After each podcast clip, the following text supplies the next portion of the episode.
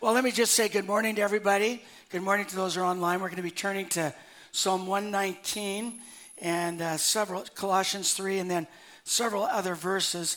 But let me just say about City Kids, Pastor Mendy rocked it and just did an amazing job with her speaking. But I want to give a big, big hand to Miss Mrs. Lois Moore. She's not. She she took a makeshift kitchen and fed those kids and us adults. It was pretty amazing. So give a big hand to her and her team. And Garrison and Jen and Tyler rocked with worship. And Luke and Tiffany were amazing with science. And uh, Dan and Tim were incredible on their little bikes. And Dan fell over, and it was, it was good. That was pretty cool prize, by the way. Was giving away those bikes. So, which uh, brings me to next week. Many kids were saved. And next week, we have baptisms and barbecue right after this service. And want to encourage you guys to be here. And uh, it'd be great to get baptized as families, but let's do it together. Make a stand for Jesus publicly and get baptized in water. Also, want you to know our kitchen is coming along, and we hope it'll be done by no later than the end of August, okay? All right, we've been in a series called How Do I Know? And today we're going to talk about how do I know the Bible is reliable. So, what actually caused me to start this series on How Do I Know? Just a few weeks ago, a lady that I went to school with, uh, grew up with, um, she, she grew up going to church as well.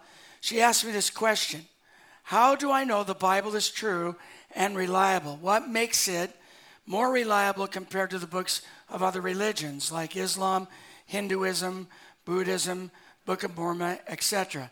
And I said, You know, I asked the same question when I was going to Grays Harbor College and then got into Bible college.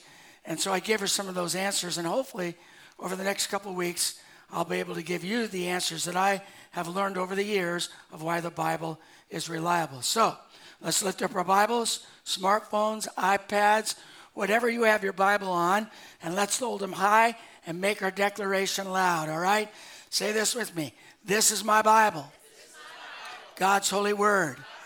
This book is alive and it's powerful. I read other books, but this is the only book that reads me. There are many opinions, but this is the only opinion that counts.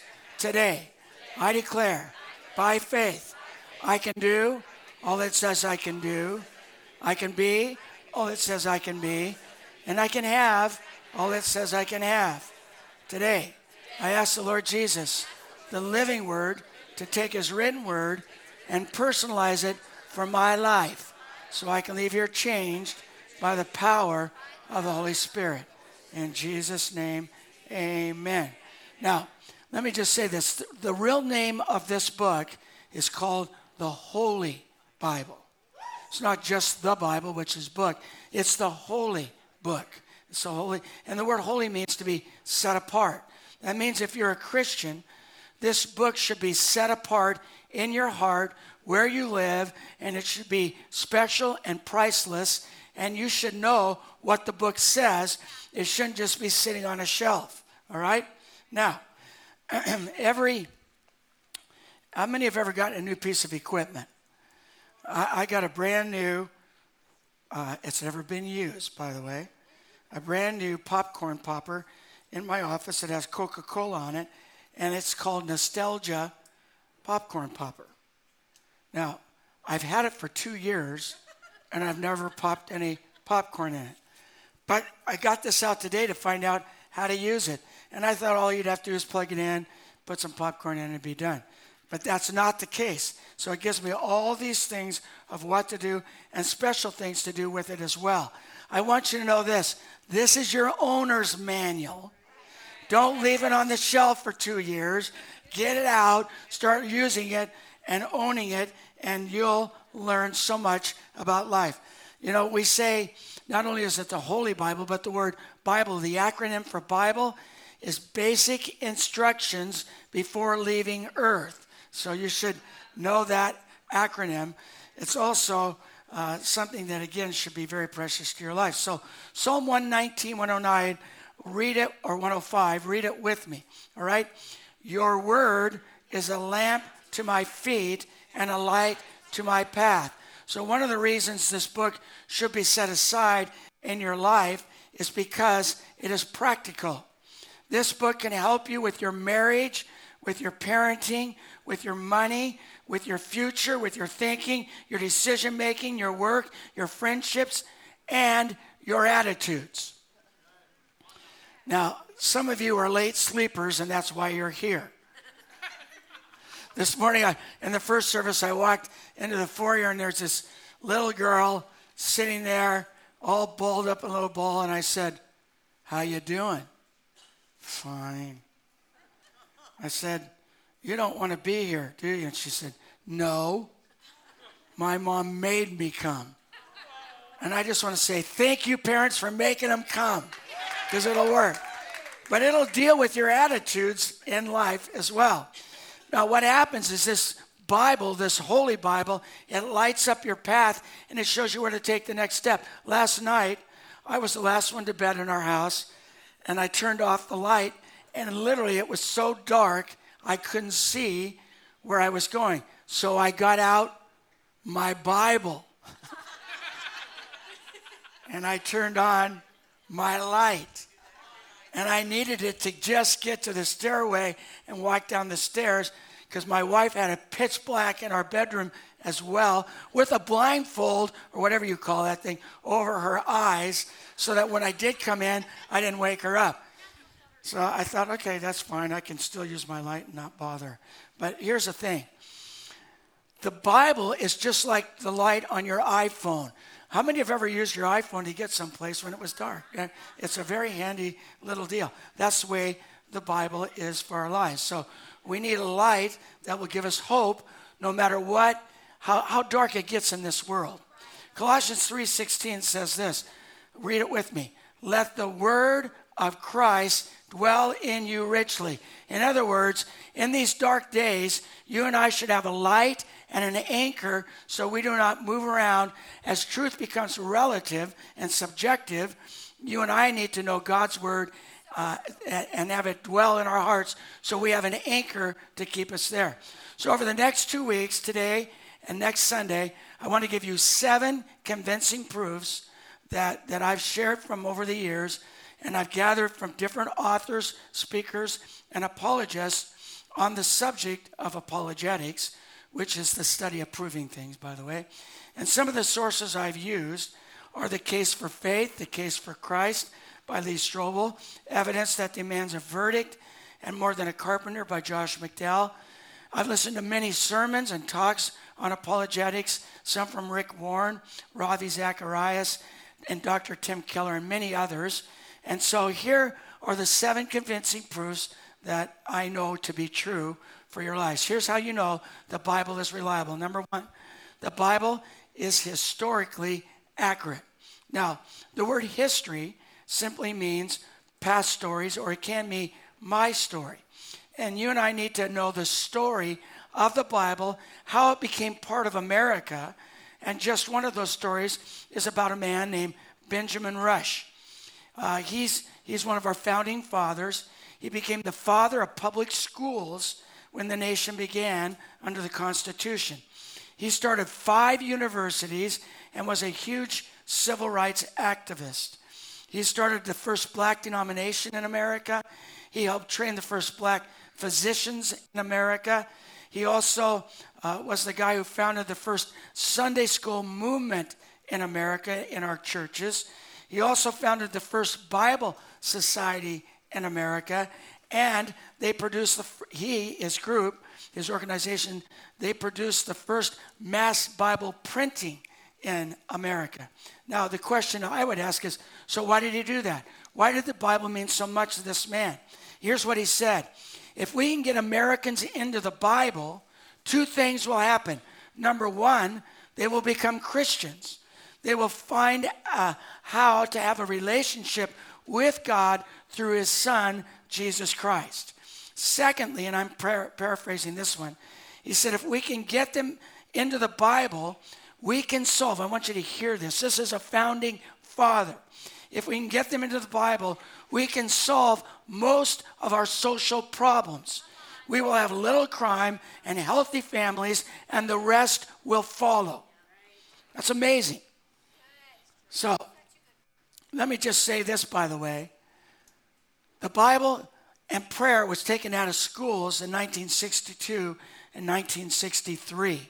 We've been without the Bible and prayer in our public schools for 60 years.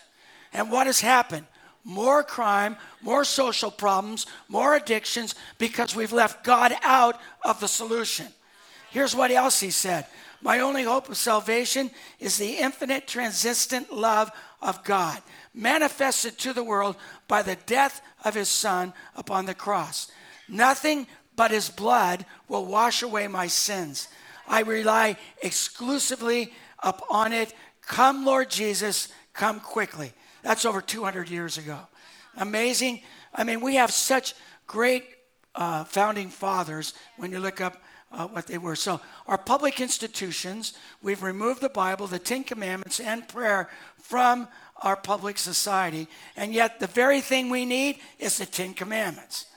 A lot of people will say this the Bible has good principles, but some of the stories are made up. And one of the reasons they will say that is because, and they've said this to me, some of the things in the Bible are humanly impossible. Like a man being swallowed by a whale and living in it and surviving for three days is humanly impossible. To which I will say, You're absolutely right. That, uh, the Bible's full of impossible things, like the virgin birth, like the resurrection of Jesus Christ. And I want you to know they are humanly impossible, but they are not impossible with the God we serve. All right, I love that. And I don't know if you heard the story about the little girl that had to write a research paper. She was in fifth grade, and she wrote it on the book, uh, she wrote it on Jonah and the whale. And the teacher wasn't a Christian. In fact, she claimed to be an atheist and she was a little upset that this little girl chose to write on the story of Jonah. So she said to the little girl, Why did you write this and on this story? And the little girl said, Because I believe it is true. To which her teacher said, Well, how do you know it's true? And she said, Well, when I get to heaven, I will ask Jonah myself how it happened. And the teacher says, Well, what if he didn't go to heaven? What if he went to hell? And the little girl says, Then, well, then you can ask him. Now, that is a bad joke. It's a bad pastor joke, but still very funny. That's what I say. Okay. the Bible is true and the Bible is right. Psalms 33, verse 4. Read this with me. For the word of the Lord is right and true. So, the question we should be asking is how do you prove something is historically accurate? And let me just tell you, there's a historical accuracy standard that is used to prove if uh, things are historically true. And this is not a Christian standard, this is just a standard used by historians and what they do to prove something's historically right.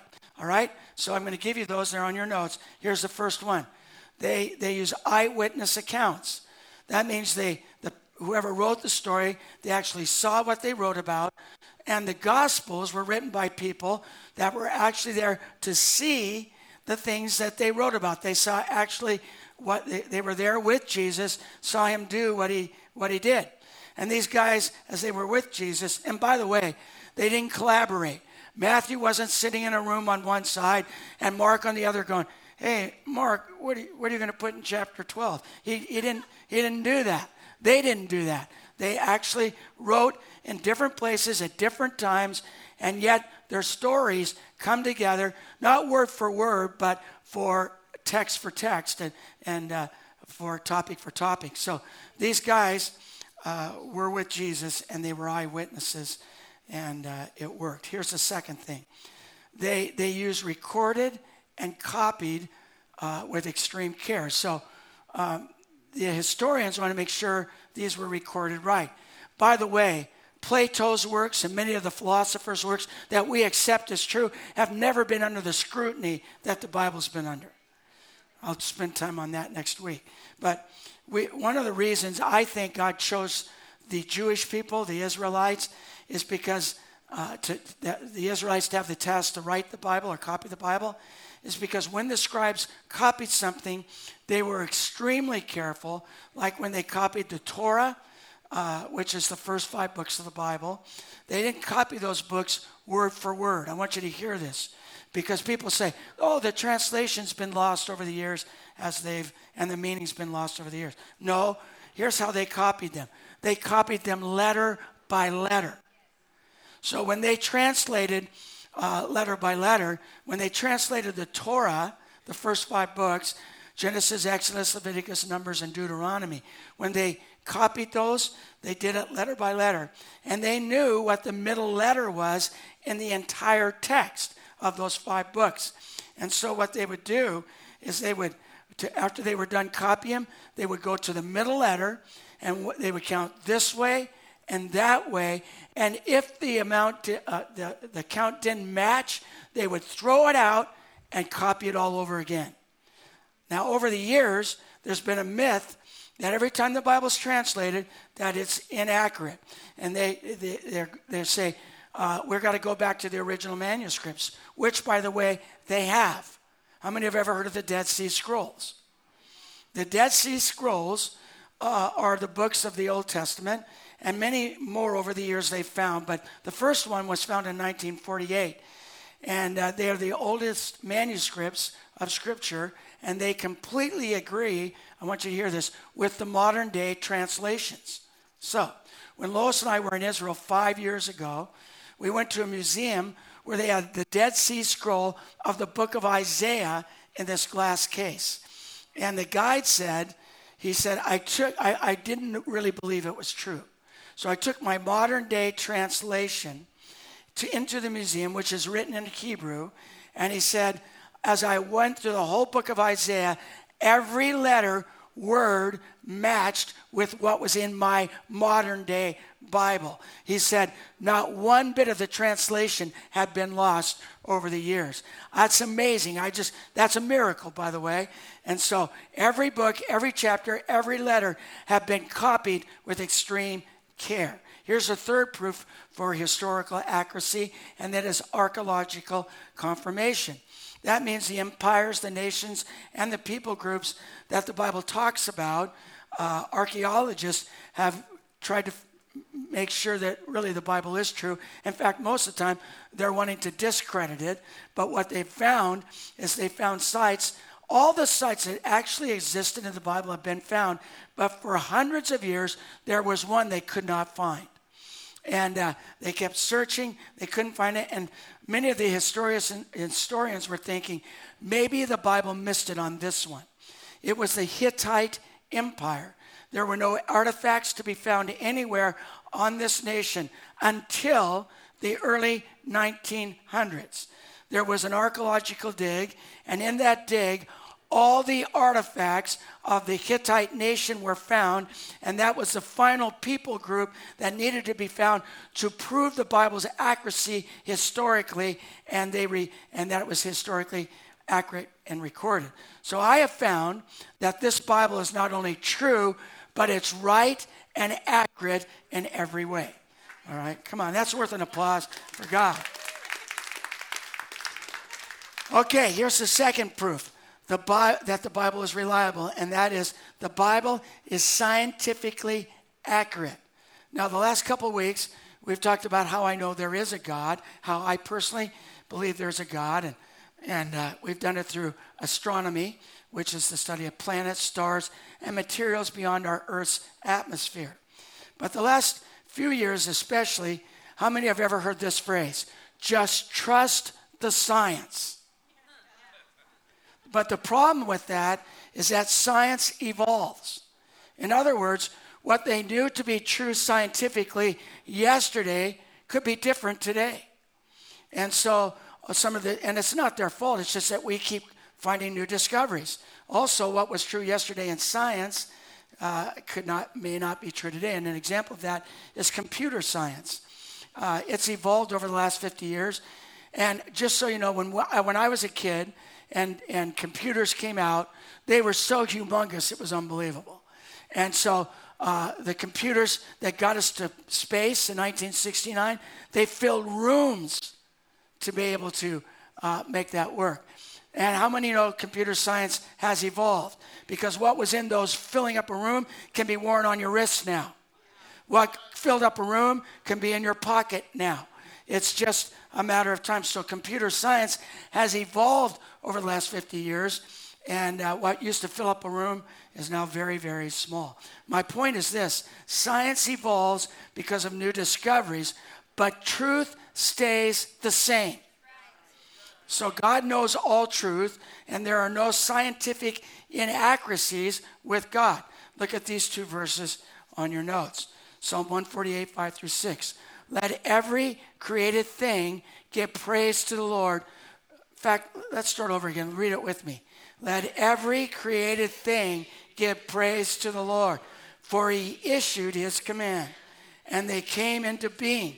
He set them in place forever and ever. His decree will never be revoked. So, for a book that was written over 1600 years, and by the way, this is not one book, it's made up of 66 books. So should, we'll talk more about that next week as well.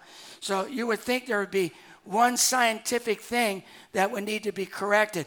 But over all the years, they've never found one scientific inaccuracy, not one.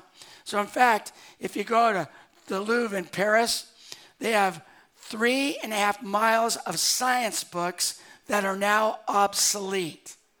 I don't know about you, that's kind of mind blowing. Okay, 1861, French Academy of Science uh, wrote 51 in incontrovertible uh, scientific facts that prove the Bible is wrong. That means these facts were not open to question or dispute. But now, since 1861, all 51 have been uh, controverted. In other words, they've been disputed and proved wrong. It has been proven they were wrong and the Bible was right all along. I just want you to know people who think they're smart, they're not as smart as God. Now, it's not only what the Bible says about science, but also what it didn't say.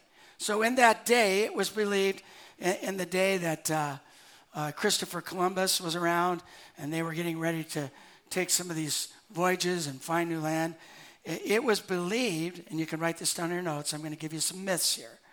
Scientific myths. They believed the earth was flat. Uh, that was believed scientifically for over 2,000 years, and that if you sailed too far, you would go off the edge. That's what they believed. You just drop off. But Copernicus, Galileo, and Columbus, and several others theorized that the earth wasn't flat but round. But if they had just looked in the Bible 2,000 years before that, in the book of Isaiah, they would have found this verse Isaiah 40, 22. Read it with me. God sits enthroned above the circle of the earth.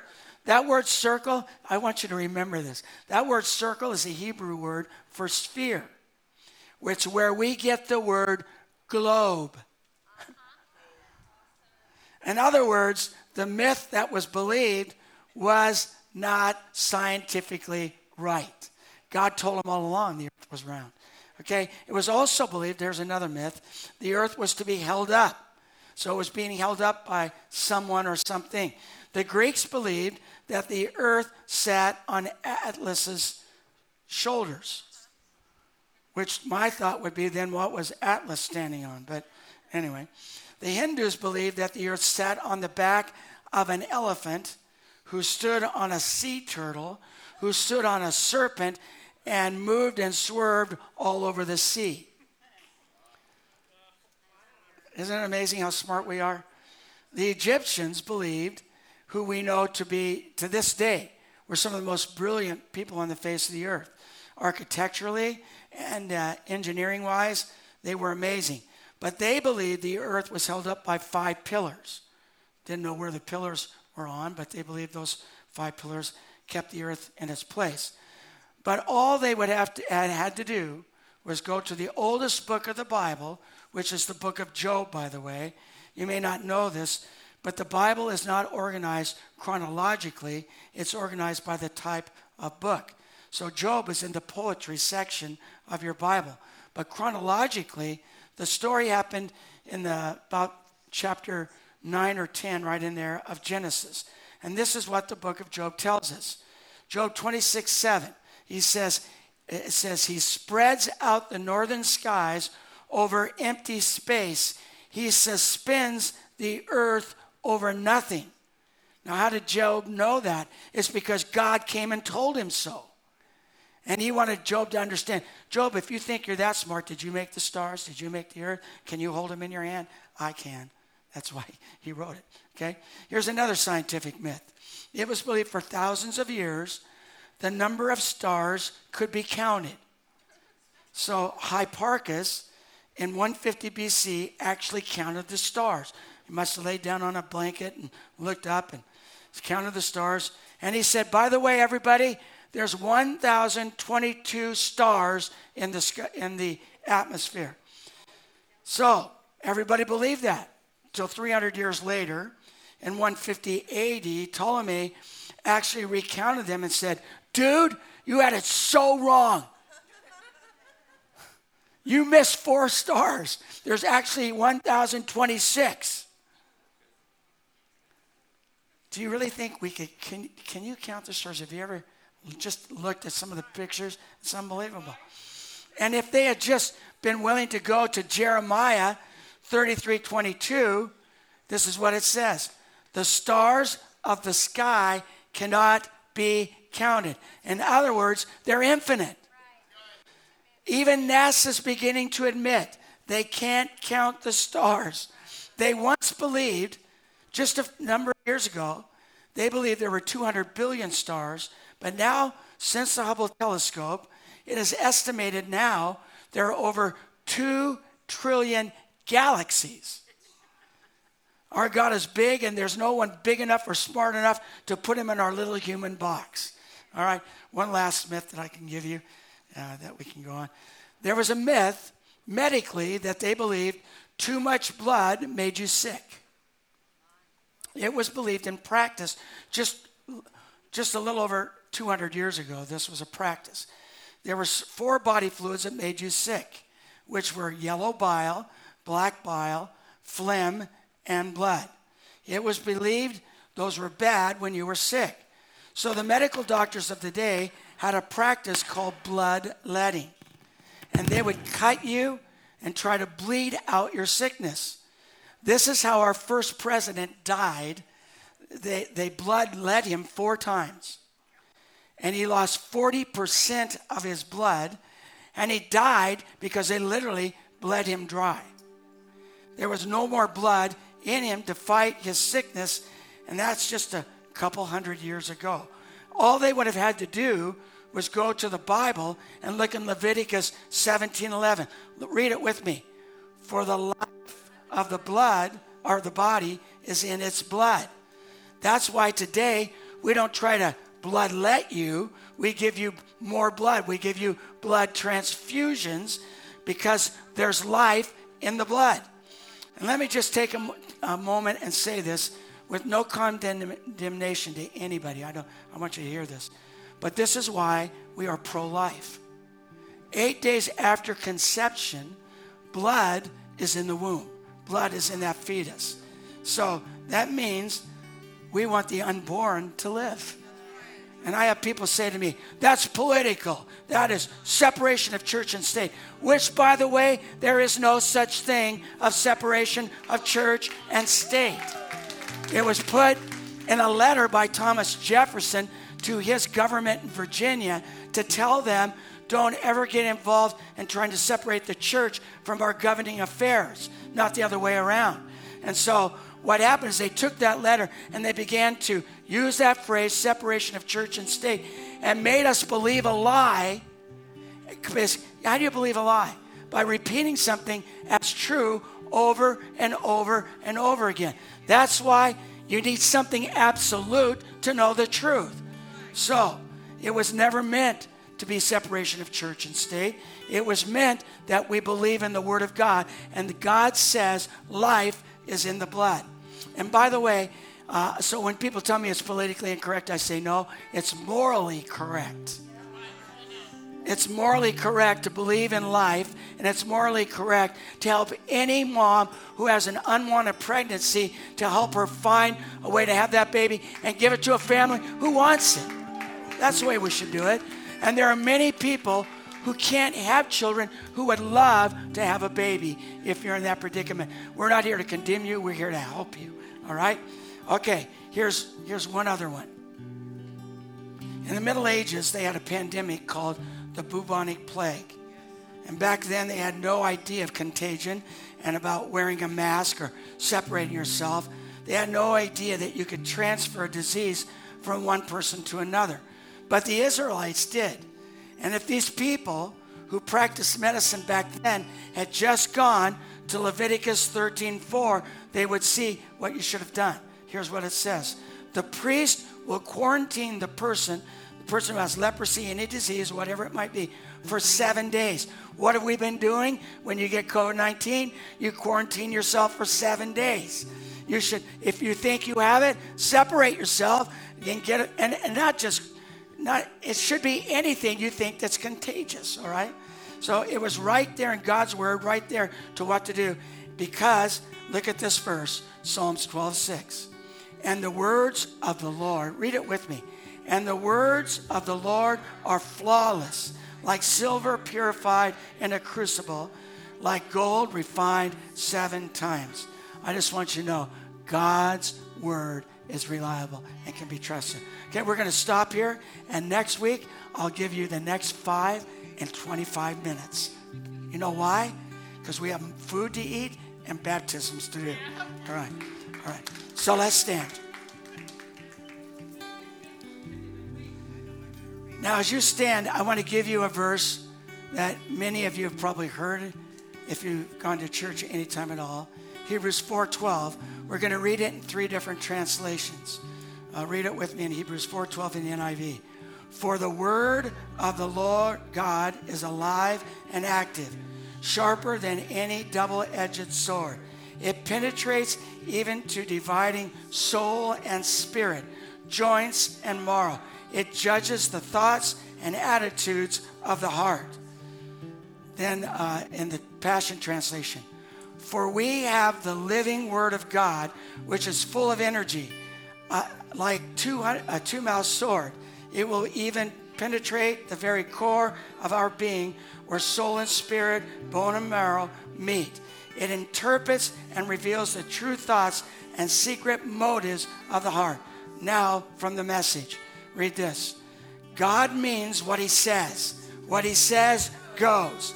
His powerful word is sharp as a surgeon's scalpel, cutting through everything, whether doubt or defense, laying us open to listen and obey.